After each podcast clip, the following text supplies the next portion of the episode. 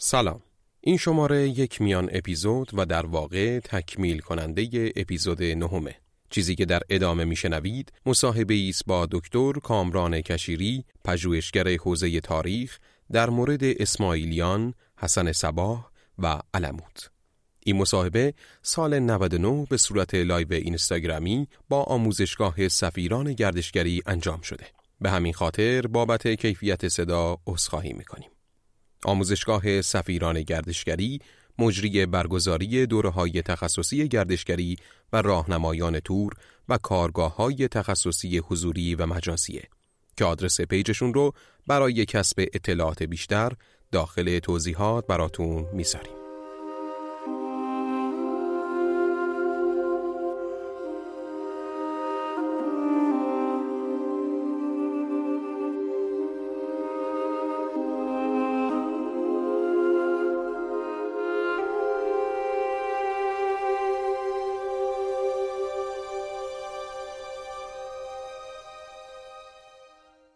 گفتگو رو می‌خوام با این سوال شروع کنم که اصلا اسماعیلیان کی بودن و تو علمود چیکار می‌کردن؟ بله. یه مقدار ما باید که بیایم به قدیمتر از اون چیزی که شما به نام اسماعیلی علموت ازشون یاد می‌کنید و اون کلا برمیگرده به تاریخ فرق اسلامی که در حقیقت خیلی جاها شما وقتی که صحبت میشه وقتی صحبت از شیعه میشه طبیعه که ما بیشتر شیعه دوازده امامی به ذهنمون می‌رسه ولی اصلا اینطور نیست. یعنی شیعیان در طول تاریخ انشاب های زیادی داشتن و فرقه های زیادی داشتن. این برمیگرده به یه سری جزئیات در فقه شیعه که البته خب من در جزئیاتش مورد نظر نیست اینجا بخوایم بحثش رو بکنیم. کلیاتش رو دارم عرض می‌کنم. خب بخش کلیش رو به اینکه خودمونم از بچگی آموزشش رو تا حدودی دیدیم می‌دونیم به طور کلی شیعیان بر این باور بودند و هستند که جانشین پیامبر باید که از خاندان مستقیم خود پیامبر یعنی نسل فاطمه زهرا و علی ابن ابی طالب باشه. و خب این یه مسئله است. یعنی اونها معتقد بودن که و هستند که این جانشینی حق کسی دیگری نیست. بنابراین طبیعیه که خلفای اموی و عباسی رو قبول نداشتن. و نام این پیشوا به این ترتیب و رهبر میشه امام. یکی در درجه اول اینه در درجه بعدی اصلا نوع فکر کردنشون در زمینه خلافت امام هست و اون هم اینه که امام معصومه. یعنی گناه نمی‌کنه و هر آنچه که انجام میده اطاعتش واجبه. به عبارتی جامعه پس از فوت پیامبر بی رهبر نخواهد موند و این رهبر هم مسئول از خطاست که همون امام باشه. چند مسئله در مورد شیعه هست که در فرقهای مختلف شیعه بارها استفاده شده. یکی از اونها باز مسئله میشه گفت تفسیره. یعنی در علمای اهل سنت و فقهای اهل سنت نه که تفسیر نکنن ولی زیاد هم با تفسیر موافقت ندارن به خاطر اینکه معتقد هستن که برای مثال قرآن بویژه و علوم اسلامی اینها کلام خدا هستن و اصلا همونطور که هست باید پذیرفته بشه. شیعیان بخواد از همون آغاز کارشون بر تفسیر بوده و به همین دلیل معتقد بودن که کلام خدا یک ظاهری دارد و یک باطنی دارد. و این باطن رو باید تفسیر کرد و این تفسیر هم به عهده امامه. یعنی او هست که اون اصطلاحا علم الهی رو داره. هر کسی نمی‌تونه این رو بکنه و اصلا ضرورت وجود امام به باور شیعیان همینه که امام باید باشه که بسته به نیازهای زمان بتونه احکام رو تفسیر بکنه آیات رو تفسیر بکنه و چیزهای از این قبیل. پس یه مسئله اصلی اینجاست که تفسیر اینجا نقش زیادی ایفا می‌کنه. اما اینکه چه کسی جانشین باشه یعنی این امامان چه کسانی باید باشن؟ چون در روزگار گذشته خب افراد فرزندان زیادی داشتن. یه مسئله مهم دیگه مسئله هست به نام نص امامت. یعنی اینکه امام باید که جانشین خودش رو تعیین می‌کرد. چرا که امامان فرزند معمولا زیاد داشتن و این نص امامت رو باید می‌داد به فرد بعد از خودش تا تکلیف پیروان مشخص باشه که بعد از این امام امام بعدی چه کسی خواهد اینم یه مسئله است در موردش و یه مسئله خیلی مهم دیگه باز در بین شیعیان مسئله تقیه است. یعنی اینکه اگه در خیلی از زمینه ها در خیلی از موارد که جان مسلمین در خطر هست جان شیعیان در حقیقت در اینجا در خطر هست و عقایدشون و امکان از میان رفتن جامعهشون وجود داره. اونها مجاز هستن که تظاهر بکنن که اون باور رو ندارند. این تقیه هم نقش زیادی در تاریخ شیعیان داشته حالا چه اسماعیلی چه غیر اسماعیلی. و یکی دیگه مفهومی هست به نام ستر رو ببخشید ستر و کشف. که از همون مستور بودن و مکشوف بودن هم از همینه دیگه. یعنی پنهان شدن و ظاهر شدن قایب شدن و ظاهر شدن. در تاریخ اسماعیلی این قضیه به خصوص خیلی مهمه یعنی امامان به دفعات امامان اسماعیلی غیبت کردند و ظهور کردند بسته به شرایط جامعه. ما یکی از اولین داستان ها خب طبیعتا تا میشه گفت زین العابدین یعنی امام چهارم شیعیان در تعداد امام ها تقریبا میشه گفت که مشترک هستند البته ما سری فرقه های فرعی هم داریم. ها من اینو اینجا اضافه بکنم. شیعیان فرقه های فرعی خیلی زیادی دارن. از جمله همین برای مثال کیسانیه که کارهایی که مختار سقفی انجام دادم خیلی معروفه. اینه که از فرقه های فرعی است. ولی جز فرقه های اصلی حساب نمیشه. می‌رسیم به دوره زین العابدین. که از اولین انشابا اونجا اتفاق میافته. یعنی زین العابدین دو تا فرزندش خیلی معروف هستن. یکی زید ابن علی خب زین العابدین لقب ایشون هست اسمش هست علی ابن حسین. یکیشون که خب امام پنجم شیعیان محمد باقره و دیگری زید ابن علی و محمد باقر برادری داشت به نام زید زید ابن علی. او میاد و قیام می‌کنه علیه خلفای اموی وقت و کشته میشه. ادعی از شیعیان همونجا منشعب میشن. معتقد بودن که همونطور که حسین حسین ابن علی این کار رو کرده بود امام باید علیه حاکم جابر زمانه بلند بشه. بنابراین اینها شدند دسته دیگر از شیعیان به نام شیعیان زیدی. من دلیل داره که ندارم خدمتتون عرض می‌کنم به عنوان مقدمه که با این مسائلی آشناییتی داشته باشیم. شیعیان زیدی برای یکی از اولین انشابای شیعه هستند. و در تاریخ اگه دوستان تاریخ ایران مطالعه کرده باشن پس از اسلام یه حکومتی در ایران تشکیل میشه در تبرستان به نام علویان تبرستان در سده چهارم هجری. علویان تبرستان شیعه زیدی است. و همین الان عمده تمرکز شیعیان زیدی در یمنه و همین حوسی های معروف یمن هم اینها هم شیعه زیدی هستن و خیلی جالب یعنی شیعیان یمنی شیعیان زیدی یمنی متون فقیشون اکثرا در تبرستان تدوین شده. و همین الان چند تا از حاکمان علوی تبرستان مقبرشون در مازندران هست یعنی تبرستان. خب این از شیعیان زیدی. این رو ما داریم تا می‌رسیم به امامت جعفر صادق که میشه امام ششم. جعفر صادق خب طبیعتا اینا همه چند تا پسر داشتن چند تا فرزند از ام از دختر و پسر. خب اینجا چون جانشینیه خب نسل مذکر مد نظر هست دیگه. جعفر صادق بزرگترین پسرش اسمش اسماعیل بود و پسر دیگری داشت به نام موسی با لقب کاظم که او میشه امام هفتم که پدر امام رضاست پس از مرگ جعفر صادق اینجا بازی انشاب بزرگ دیگری در تاریخ شیعه اتفاق میفته و ایجاد دو دستگی رو داریم بین اونهایی که معتقد هستن که نص امامت به اسماعیل داده شده بوده و اونهایی که معتقد بودن که نه به موسی کازم داده شده بوده. آخه اسماعیل در حیات پدر فوت می‌کنه و پسری داشته رو میان و عده امام می‌دونن و از اینجا ما آغاز چیزی داریم به نام شیعه اسماعیلی. یعنی اسماعیلیان گروهی از شیعیان هستن هنوزم هستن که البته عرض می‌کنم در ادامه. اینکه شیعه اسماعیلی از کجا میاد؟ یعنی ما دو دسته سه دسته یعنی سه فرقه بزرگ شیعه رو ما داریم سه انشاب بزرگ شیعه داریم هر سه تاش هستن. شیعه دوازده امامی که خب معروف ترین و رایش ترینشونه در حال حاضر ولی شیعه اسماعیلی و شیعه زیدی رو هم داریم و جالبتر اینجا هست که هر سه شیعه یعنی چه زیدی چه اسماعیلی و چه دوازده امامی در طول تاریخ ایران خیلی مهم بودن و حکومت تشکیل دادن یعنی قدرت سیاسی داشتند.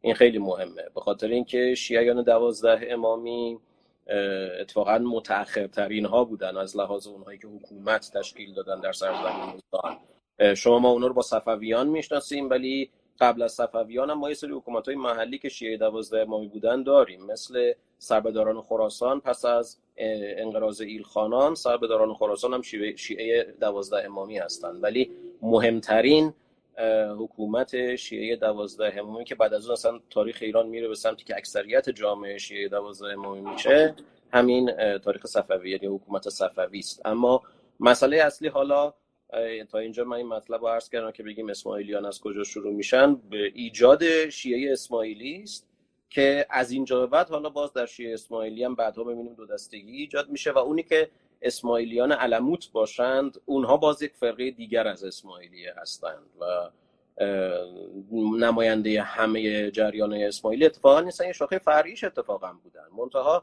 شاخه های اصلی اسماعیلیه در گذر زمان منقرض شدن و فقط نظاری ها باقی موندن. که همین هایی باشن اسماعیلیان نظاری علموت باشن که خب البته دیگه الان اصلا ربطی به علموت ندارن دیگه مربوط به گذشته است.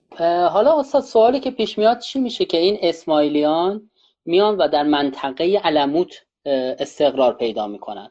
همینجا ما یه چون خیلی از داستان ها داستان های خیلی زیادی که برخش ممکنه درست باشه و برخش هم بیشتر قلوب و افسانه شبیه اینه که گفته میشه که حسن صباه میاد و در منطقه علمو و میگه من این منطقه رو به یک پوست گاو می‌خرم و می‌گیرم. میاد پوست گاو رو به صورت نخ در میاره دور این کوه می‌کشه و خدمت شما شد که این قلعه رو تصاحب حالا چی بله. میشه اصلا؟ حالا شما به خود از بیسش بگید. حتما ما اولی اشاره بکنم باز پس به تاریخ اسماعیلی که بریم یه ذره جلوتر. فقط ببینید که اصلا اسماعیلی چجوری ایجاد شدن. ببینید بخش بزرگی از اینا صرفا داستانه. حول و حوش شخصیت های بزرگ تاریخی و رویدادهای بزرگ. داستان ها شکل می‌گیره. این داستان ها بعدا عمومیت پیدا می‌کنن. حتی یه سری قالب ما داریم. این قالب استفاده از پوست گاو برای تصرف یک منطقه بارها و بارها در مورد چندین شخصیت تکرار شده. یکی از اون چیزایی که بهش نسبت میدن همین چیه؟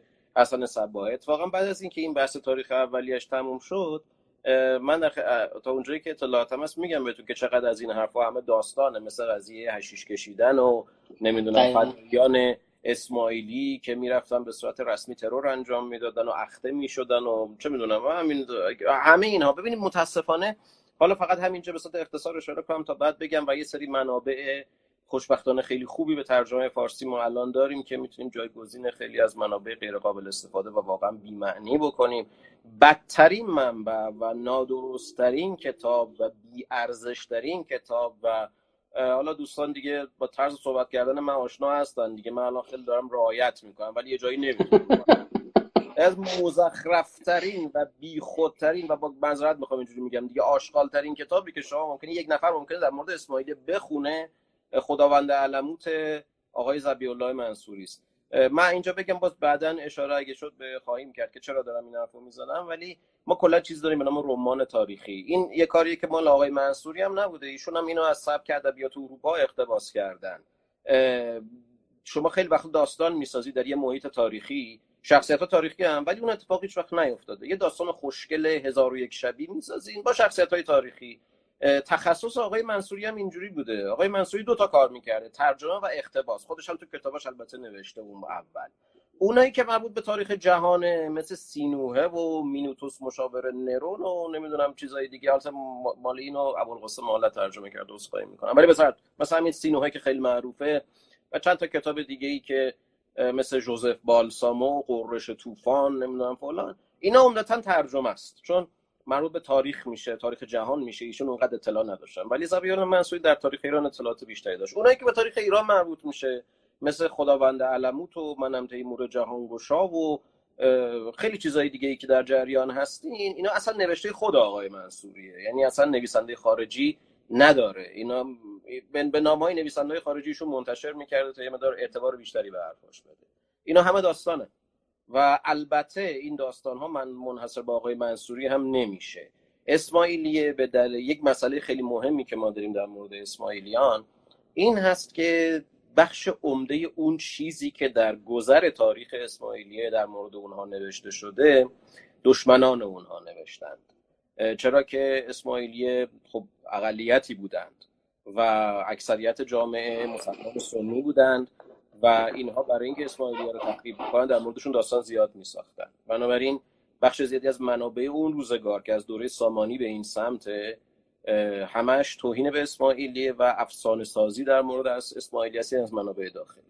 منابع خارجی هم که با الهام از همین ها نوشته شدن باز به این داستان پردازی اضافه کردن و این وارد اروپا شد و شاخ و برگش رو بیشتر کرد. بنابراین از هر دو جهت یعنی هم منابعی که اروپایی ها در روزگار گذشته داشتند هم منابعی که در داخل ایران نوشته شده هیچ کدومشون منابع بیغرضی نیستند و اینها اصلا بیس و اساس و پایه مطالعات اسماعیلی اولیه رو تشکیل دادن. تا اینکه در سده 19 هم اروپایی ها که بررسی های تاریخی علمی رو شروع کردن حتی قبلش هم شروع کرده بودن و در این زمینه دیگه از سده 19 هم واقعا جدی میشه بحث تاریخ به عنوان یک بحث علمی شروع می‌کنن تحقیق علمی در مورد اسماعیلی کردن. با ظاهر شدن دوباره اسماعیلیان پس از سقوطشون از علموت در همون صده های 18 به بعد در قالب آقاخان ها منابع محلی اسماعیلی دوباره به دست میاد تا حد بسیار زیادی و به ما امکان این رو میده که تحقیقات بیشتری در مورد اسماعیلیه بکنیم و خوشبختانه در حال حاضر تحقیقات اسماعیلی شناسی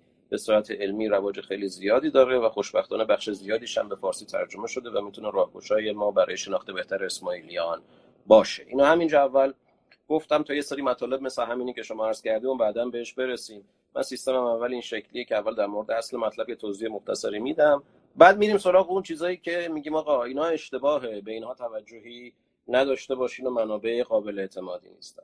ببینید حالا اسماعیلیه از این دوره اتفاقی که میفته این است که یکی از مراحل عمده ای که دارن امامان اسماعیلی یه دوره اولیه غیبت دارن. پس از اینکه اسماعیلی معتقد هستن که پسر اسماعیل باید امام باشه و اینها دیگه نیستن. در انظار عمومی نیستن. نائب دارن. این نائبین هستن که اصطلاحا دعوت انجام میدن. یکی از مسائل مهم در شیعه هم باز دعوته. یعنی اینکه دعوت بکنن به بیعت گرفتن برای امام عصر خودشون.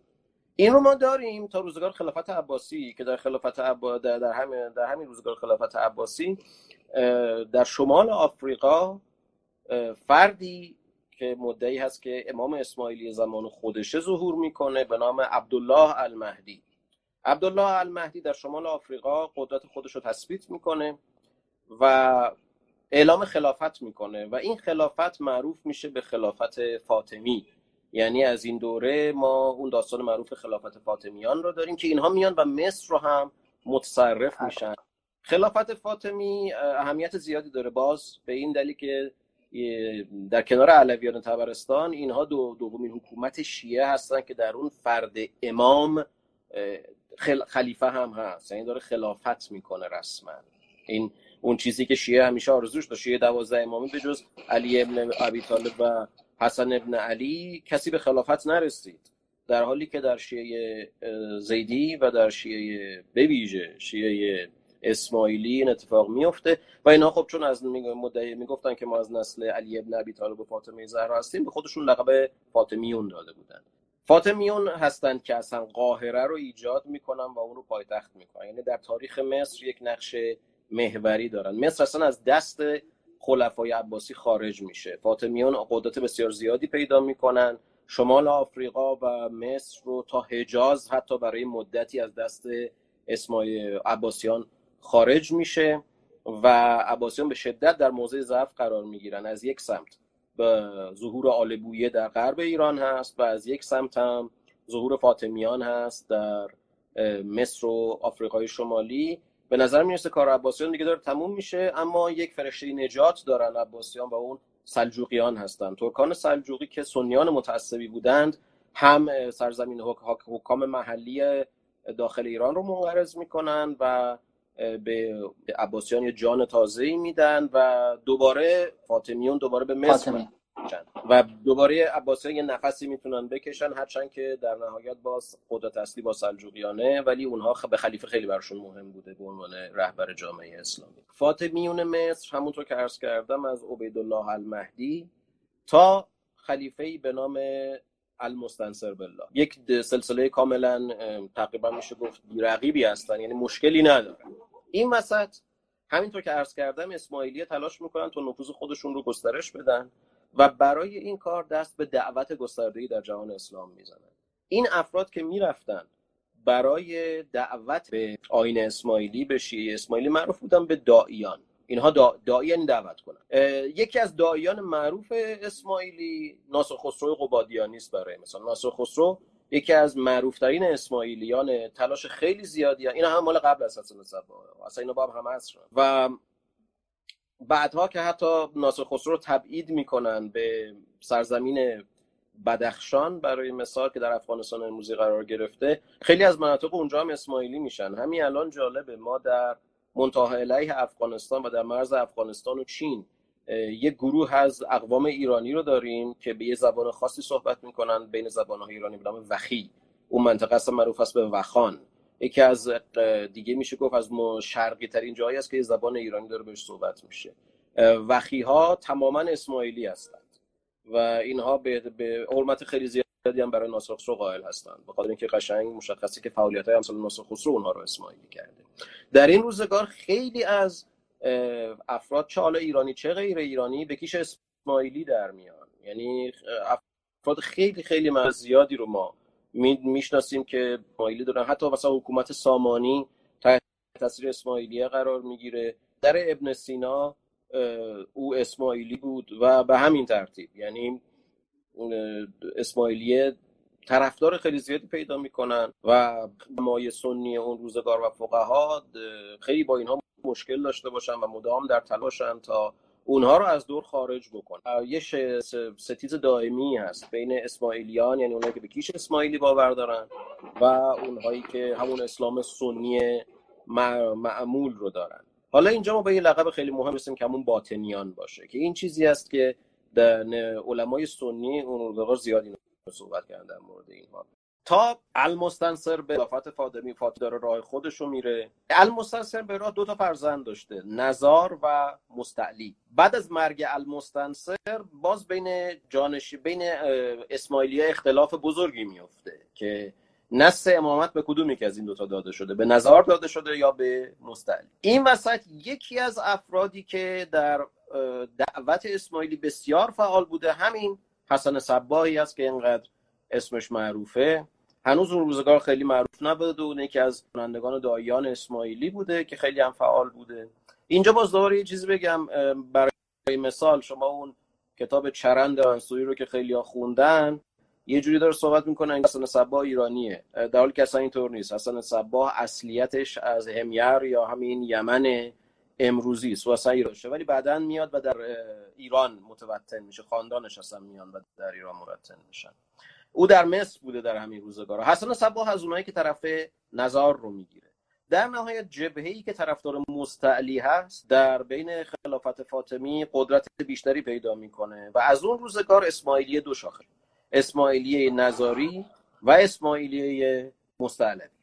اسماعیلی مستعلوی به کار خودش در مصر ادامه میده. حسن صباح میاد به ایران و فرقه نظاری رو پایگذاری می‌کنه و اینجا امام نظاری اصطلاحا دوباره غیبت می‌کنه. میشن. حسن صبا خودش رو نماینده امام قائب معرفی می‌کنه که اصطلاحا به این حالت میگن حجت. او خودش رو حجت امام قائب یعنی همون نظار معرفی می‌کنه. حسن صبا میاد به ایران و دعوت نظاری رو در ایران توسعه میده و او فرد بسیار بسیار هوشمند و عالمی هست. به همین دلیل اسماعیلیان علموت به او می‌گفتند و اسماعیلیان نظاری اصلا لقبی که به او داده بودند سیدنا بود. یعنی آقای ما سرور ما اصلا نمی‌گفتن حسن صبا. و همه جا می‌گفتن سیدنا. کاری که جالبی که حسن صبا انجام میده همین تصرف استراتژیک قلعه ها در امتداد رشته کوه البرز به ویژه به خاطر اینکه یکی از مناطق اسماعیلی خیز اسماعیلی خیز همون منطقه کومش معروف است که در اون روزگار مثل قومش هم اسمش معروف بود. هنوز هم تو اون مناطق یا سمت مازندران برای مثلا سمت گلستان که درست اون برای کوهش دامغان و اینا در میاد اون سمتی ها رو حالا من چون مال اون منطقه هستم میگن کمشی. این یعنی اون مال کومش.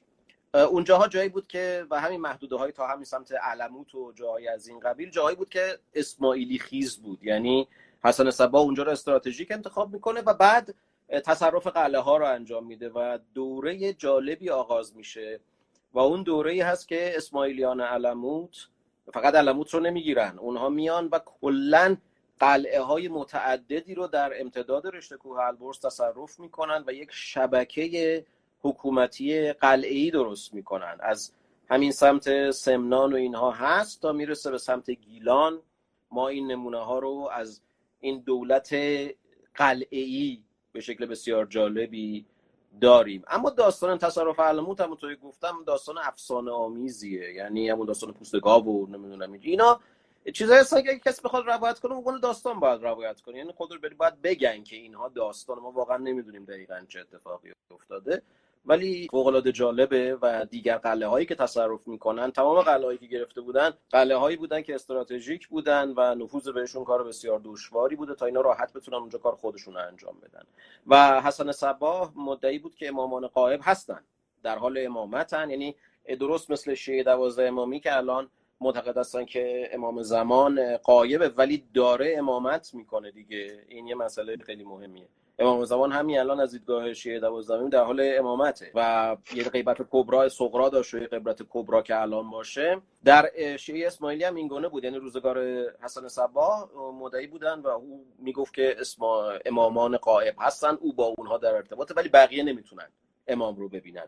او فرمان امام قائب رو اجرا می‌کنه. و از اینجاست که شما اسماعیلیه رو در علموت دارید به عنوان اینکه امام قایبه. حجت او داره فعالیت می‌کنه.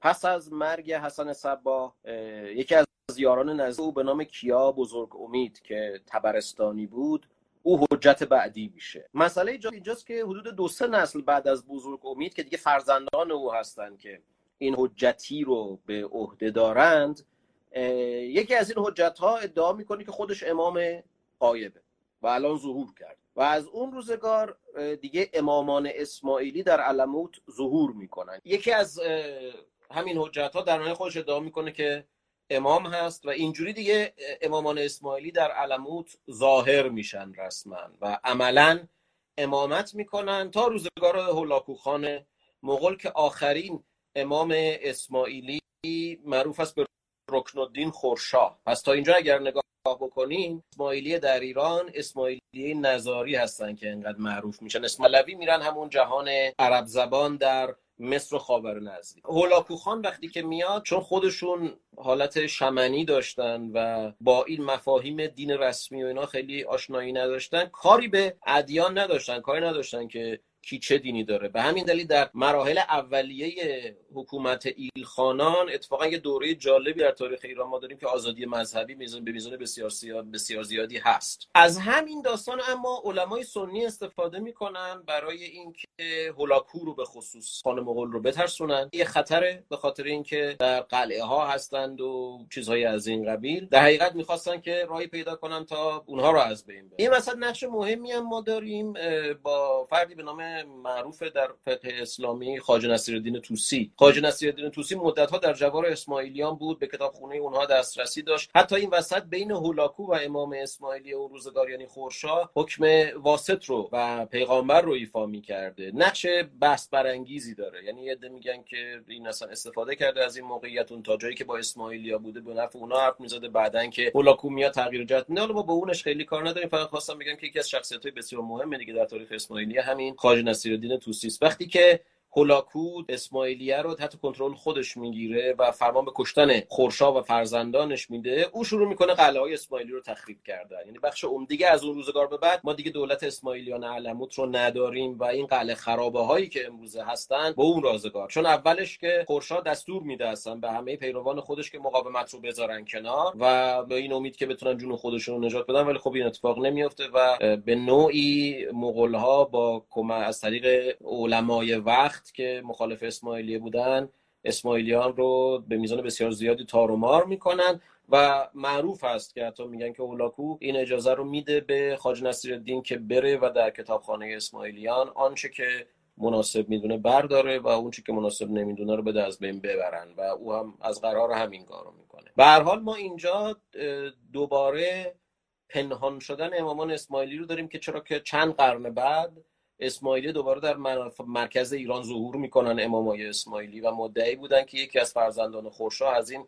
کشتار جان به در برده و در این مدت امامان اسماعیلی در غیبت بودند و حالا دوباره ظهور کردند. و اینجا ما باز دوباره پس دو مرحله غیبت امامان اسماعیلی رو در داخل ایران هم اسماعیلی نظاری رو داریم. یک دوره اسماعیلیان علموت از حسن صبا هستن تا چند نسل بعد از او و بعدش از مغول تا دیگه حدود صده های 8 و 9 هجری هست که دوباره سرکله امامان اسماعیلی پیدا میشه در منطقه مناطق مرکزی ایران. بویژه بعدا یکی از جایی که خیلی درش نفوذ داره منطقه محلات هست. این هست دوره محمد شاه قاجار. در دوره محمد شاه قاجار امام وقت اسماعیلیان حسن علی شاه ملقب میشه به آقاخان توسط محمد شاه قاجار و مدتی اصلا حاکم کرمانه. اما بین او و نیروهای قاجار اختلاف پیدا میشه و در نهایت به نوعی آقاخان درگیر درگیری مسلحانه میشه با حکومت مرکزی و در نهایت کوچ می‌کنه از ایران و میره به هندوستان. اسماعیلیه بر اثر تبلیغات زیادی که انجام داده بودن موفق شده بودن که در منطقه مسلمان نشین هندوستان تعداد زیادی رو به کیش اسماعیلی نظاری در بیارن که اونها لقبشون هنوز هم هستن. معروف هستن به خوجه ها آقاخان میره بین اونها. منطقه پاکستان امروزیه ولی اون روزگار پاکستان که نبود. همون هندوستان خودمون بود. و اونجا آقاخان متوطن میشه و به مرور ارتباط های خوبی به خاطر اینکه در اون روزگار انگلستان نفوذ زیادی در هندوستان داشت اونجا رو مستعمره کرده بود فرزندان بعد آقاخان هم ارتباط خوبی با اروپایی ها برقرار می‌کنن. و اندک اندک اصلا نقل مکان می‌کنن به اروپا. جانشین بعد از آقاخان یکم از اینجا بعد دیگه هم لقب آقاخان آقاخان دوم رو داریم بعد آقاخان سوم رو داریم که بسیار معروف آقاخان سوم. عکساش هم زیاده با یه عینک ترستکانی و بدن خیلی فربه ای که داره. آقا خان سوم فرزندی داره به نام پرنس علی خان که او امام نمیشه ولی پسر پرنس علی خان به نام کریم آقا خان میشه آقا خان چهارم که او هم‌اکنون امام چهل و نهم اسماعیلی است و اکثرا تو سوئیسه. اینا دیگه اصلا اروپا زندگی می‌کنن. اکثرا از همون از آقا خان سوم به این طرف هم دیگه همشون فرزندان و همسران اروپایی اکثرا دارن و دیگه اون ارتباط قدیمی رو دیگه با ایران و جایی ولی به نوعی دارن. به خصوص آقا خان چهارم یعنی همین آقا خان کنونی در فعالیت فرهنگی خیلی فعال و بسیار بنیادهای مختلف رو و جوایز و بورسای تحصیلی و حتی مطالعات ایران شناسی رو خیلی خیلی از لحاظ مالی حمایت می‌کنه و حتی خیلی از مطالعات ایران شناسی که در دوره معاصر انجام شده با کمک بورسیه هایی بوده که از بنیاد آقاخان گرفته شده. او فرد بسیار فعالی در زمینه های فرهنگی است. به طور کلی یکی از ویژگی های جالب اسماعیلیه علاقه فوق العاده زیاد اونها به مباحث علم و دانش بوده. چه اسماعیلیون فاطمی چه پس از اون اسماعیلیان نظاری که دقیقا این با واژه حشاش در ارتباطه که حالا در موردش صحبت می‌کنم که چه اشتباه بزرگی شده که اینا قضیه به حشیش کشیدن مربوط کردن اینا هم به خاطر اینه ما از اون اصل واژه بی خبر هستیم که حالا عرض می‌کنم خدمت شما. بنابراین به طور کلی بر مبنای اون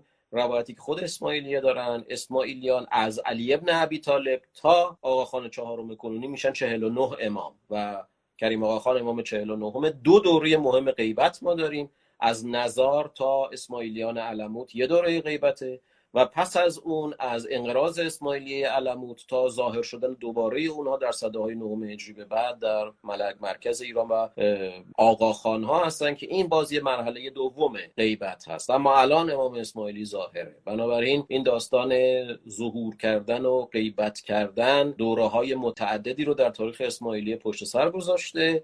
اسماعیلیه حالا اینجا بعد نیست اشاره بکنیم. پس اسماعیلیه نظاریه. این آقاخان هایی که امروز شما می‌بینید اینا امامان اسماعیلیه نظاری هستن. اما از سمت دیگه اسماعیلیه مستعلوی قبل از اینکه صلاح الدین اونا رو از میان ببره خودشون باز دو شاخه میشن. این برمیگرده باز به یکی دیگر از امامان اسماعیلی که او باز دو پسر داشته حافظ و طیب یه ده میگن که باز امام حافظ یه ده میگن طیب. دو تا میشن اسماعیلیه طیبی و اسماعیلیه حافظی.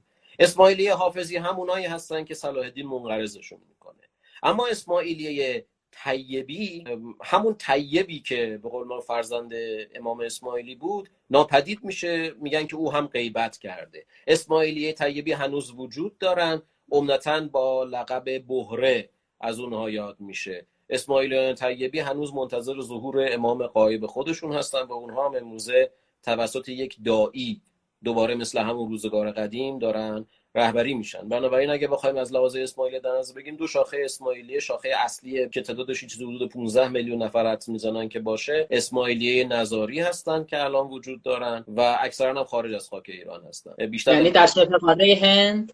اکثرا در هندوستان.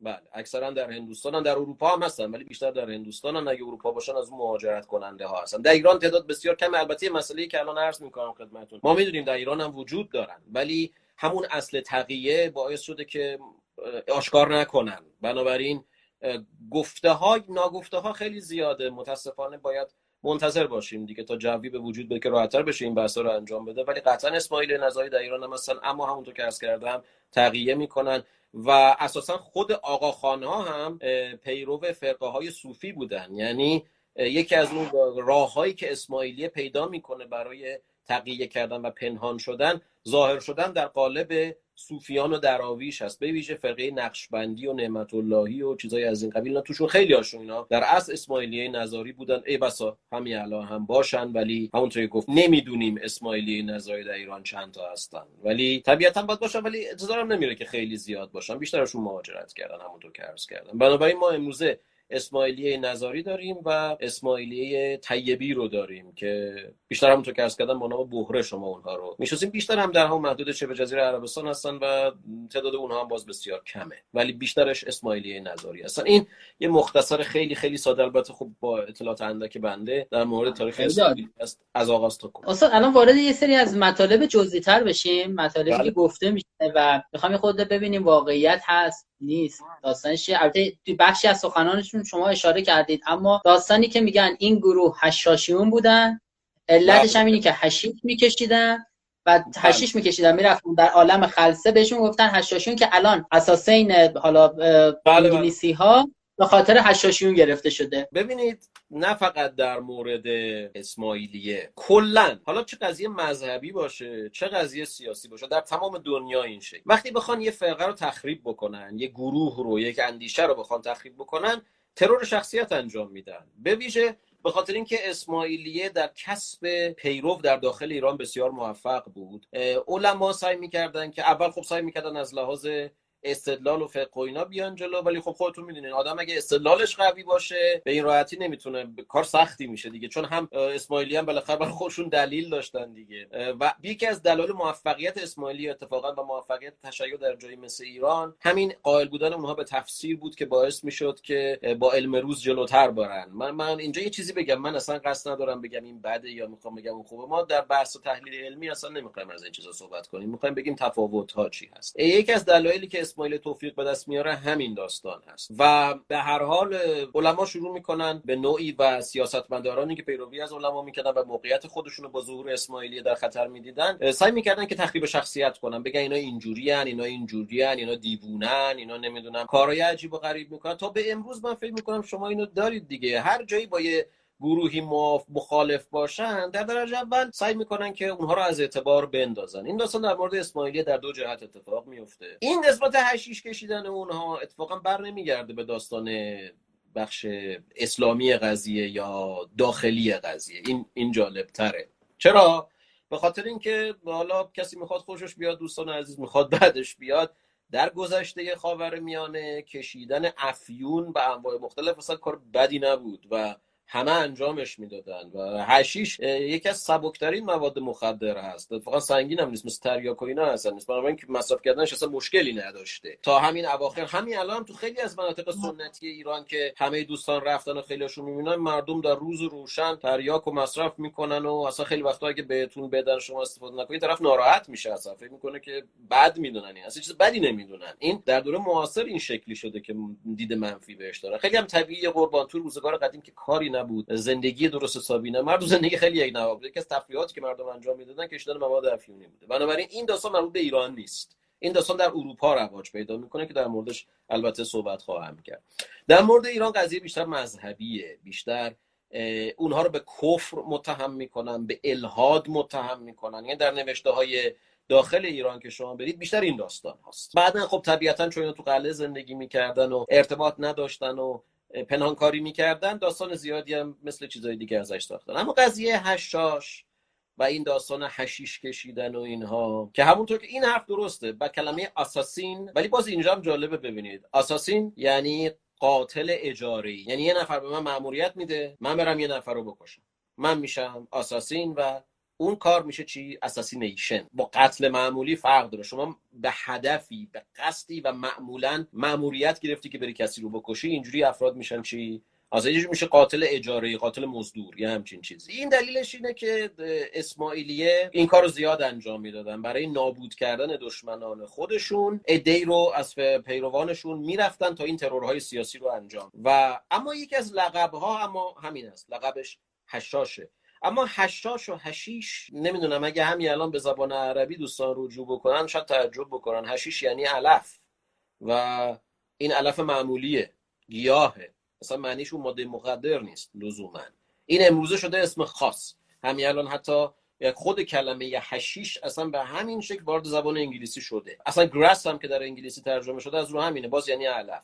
ولی کلا حشاش در اون روزگار به معنی گیاه پزشکه به معنای کسیه که با طب گیاهی سر و کار داره. اسماعیلیه همونطور که عرض کردم در علم بسیار بسیار کوشا و توانا بودند و به همین دلیل دانشمندی مثل خاج نصیرالدین توسی میاد و در علموت ماندگار میشه تا به دانش اسماعیلیه دسترسی پیدا بکنه. اسماعیلیه فاطمی هم همینطور. این دانشگاه الازهر قاهره از یادگارهای اونهاست. اسماعیلیه خیلی جالبه که بردباری مذهبی بالایی داشتند. یعنی چه در ایران چه در مصر. از پیشگامان علم اسلامی اتفاقا خیلی هاشون اسماعیلی بودن. این یکی از ویژگی های جالب اسماعیلی است. در گیاه پزشکی و پزشکی بسیار فعال بودن و دلیل نام حشاش اینه. دلیل رفتی اصلا به کلمه هشیش نداره. اما اون داستانهای دیگه ای که باز گفته میشه یکی از اون چیزهایی که تاثیر داشته در این داستان همین جناب آقای مارکوپولوی معروف هست. یعنی یه چیزی اینجا در مورد مارکوپولو من بگم. در مورد اینکه مارکوپولو تا چه حد در شرق پیشروی کرده باشه بس خیلی زیاده. چون تعداد بسیار زیادی از روایاتی که مارکوپولو داره با حقایق تاریخی اون روزگار نمی‌خونه. به نظر نمی‌رسه. حتی بعضی حتی تردید دارن که مارکوپولو تا دربار قوبیلای قاان در چین رفته باشه. احتمالا خیلی از داستانها رو روایت کرده. شاید تا همین محدوده های ایران و افغانستان بیشتر پیشروی نکرده باشه. ولی به هر حال بحث ما اون نیست. ولی می‌خوام بگم که بسیاری از اون چیزهایی که مارکوپولو نوشته لزوما مشاهدات خودش نیستن خیلی از اینها داستانهایی هستن که او جمع آوری کرده. او در محدوده سوریه امروزی اسماعیل تا اونجا هم نفوذ داشتند. و این داستانها رو از صلیبیون به خصوص زیاد میشنوه. و اونها رو منتقل می‌کنه به اروپا و این داستان هشیش کشیدن و به فضا رفتن و نمی‌دونم این چیزها رو بیشتر اروپایی از اونجا می‌گیرن. اینو شما در روایت های اسلامی ایرانی زیاد نمی‌بینید. اونم یکی از دلایلش بود که به خصوص صلیبیون و اروپایی ها خیلی درک نمی‌کردن که چطور یه نفر می‌تونه جون خودش رو به خطر بندازه اکثر این اسماعیلیانی که برای کشتن اعزام می‌شدن خودشون هم در این نب... خودشون هم میمردن دیگه. اینا خیلی درک نمی‌کردن که این قضیه چرا اینطوریه. این داستان یواش یواش ایجاد میشه که اینها رو بهشون مواد می‌دادن هشیش می‌دادن. یا در اون عالم هپروت خودشون رو در یک باغ زیبایی با کلی پری و قلمان و اینها در نظر می‌گرفتن. بعد اون فرد وعده می‌داده که ببین اگه این کاری که ما میگیم بکنی جای تو همین. بهشتی است که داری می‌بینی. بعدا که این از این هشیش در میومدن می‌رفتن و به امید رسیدن به این هوریان بهشتی این معمولیت ها رو انجام می‌دادن. این همونطور که عرض کردم به خاطر اشتباه برداشت در ترجمه کردن واژه هشاش از این اشتباه در ترجمه ما خیلی داریم و بسیار بسیار زیاد داریم که باعث کچفهمی شده چه در داخل ایران. مواردش زیاده که الان جای بحثش نیست ولی بعدا اگه باز فرصت هایی شد باز من در خدمت دوستان هستم که نمونه های این شکلی رو بگم که چگونه اشتباه در ترجمه از زبانی به زبان دیگه باعث میشه که ما کلا یه داستان رو اصلا بسازیم. یعنی یه سناریو بنویسیم. پس تا اینجا چند تا مسئله خیلی مهم است که باز دوباره البته این بدبختی رو باز ما مدیون این کتاب چرند آقای منصوری هستیم. اسماعیلی هشیش نمیکشیدن. اسماعیلیه به خصوص اینکه فدایان اسماعیلی رو اخته نمی‌کردن. اینم خیلی معروفه که میگن اینها برای اینکه خودشون رو وقف بکنن اخته می‌شدن. هیچ مدرکی از این شایعه پشتیبانی نمی‌کنه و اینها هم به احتمال بسیار قوی از این داستانهایی هستن که بعدا در مورد اسماعیلی ساخته شده تا بیشتر اونها رو ترسناک نشون بده. معمولا ما از ناشناخته ها خیلی میترسیم و هلوهوش این ناشناخته ها داستان زیاد می‌سازیم. اسماعیلی هم دقیقا اینجوری بودن. خودتون نکنید یه فرقه پنهانکاری که در قلعه داره زندگی می‌کنه. حالا شما از بچگی بزرگ میشی هی میگه اینا کافرن اینا ملحدن اینا آدم کشن هی داستانهای مختلف هم باز می‌سازن علیه اینها و افراد با این باور بزرگ میشن دیگه.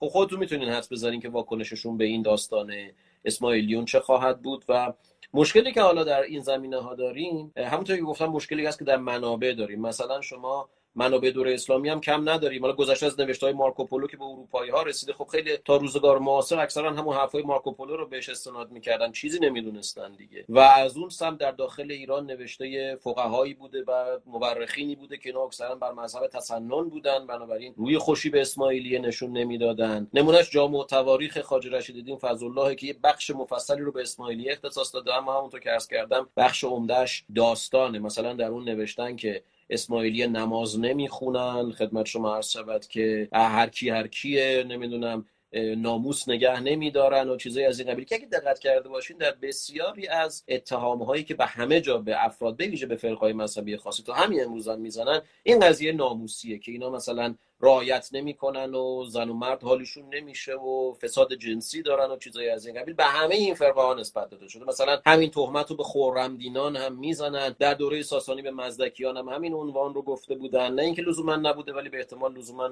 بخش زیادیش می‌تونسته کاملا شایعه سازی برای تخریب شخصیت اونها بوده باشه. اینها رو به این دلیل درس کردم که بگم که اینا شایع است. هشیش کشیدن اخته شدن بیناموس بودن نماز نخوندن نمی‌دونم این چیزای این شکلی اینا همه شایعاتی است که بعدا ساخته شده تا حیثیت اسماعیلیه رو لکه دار بکنه.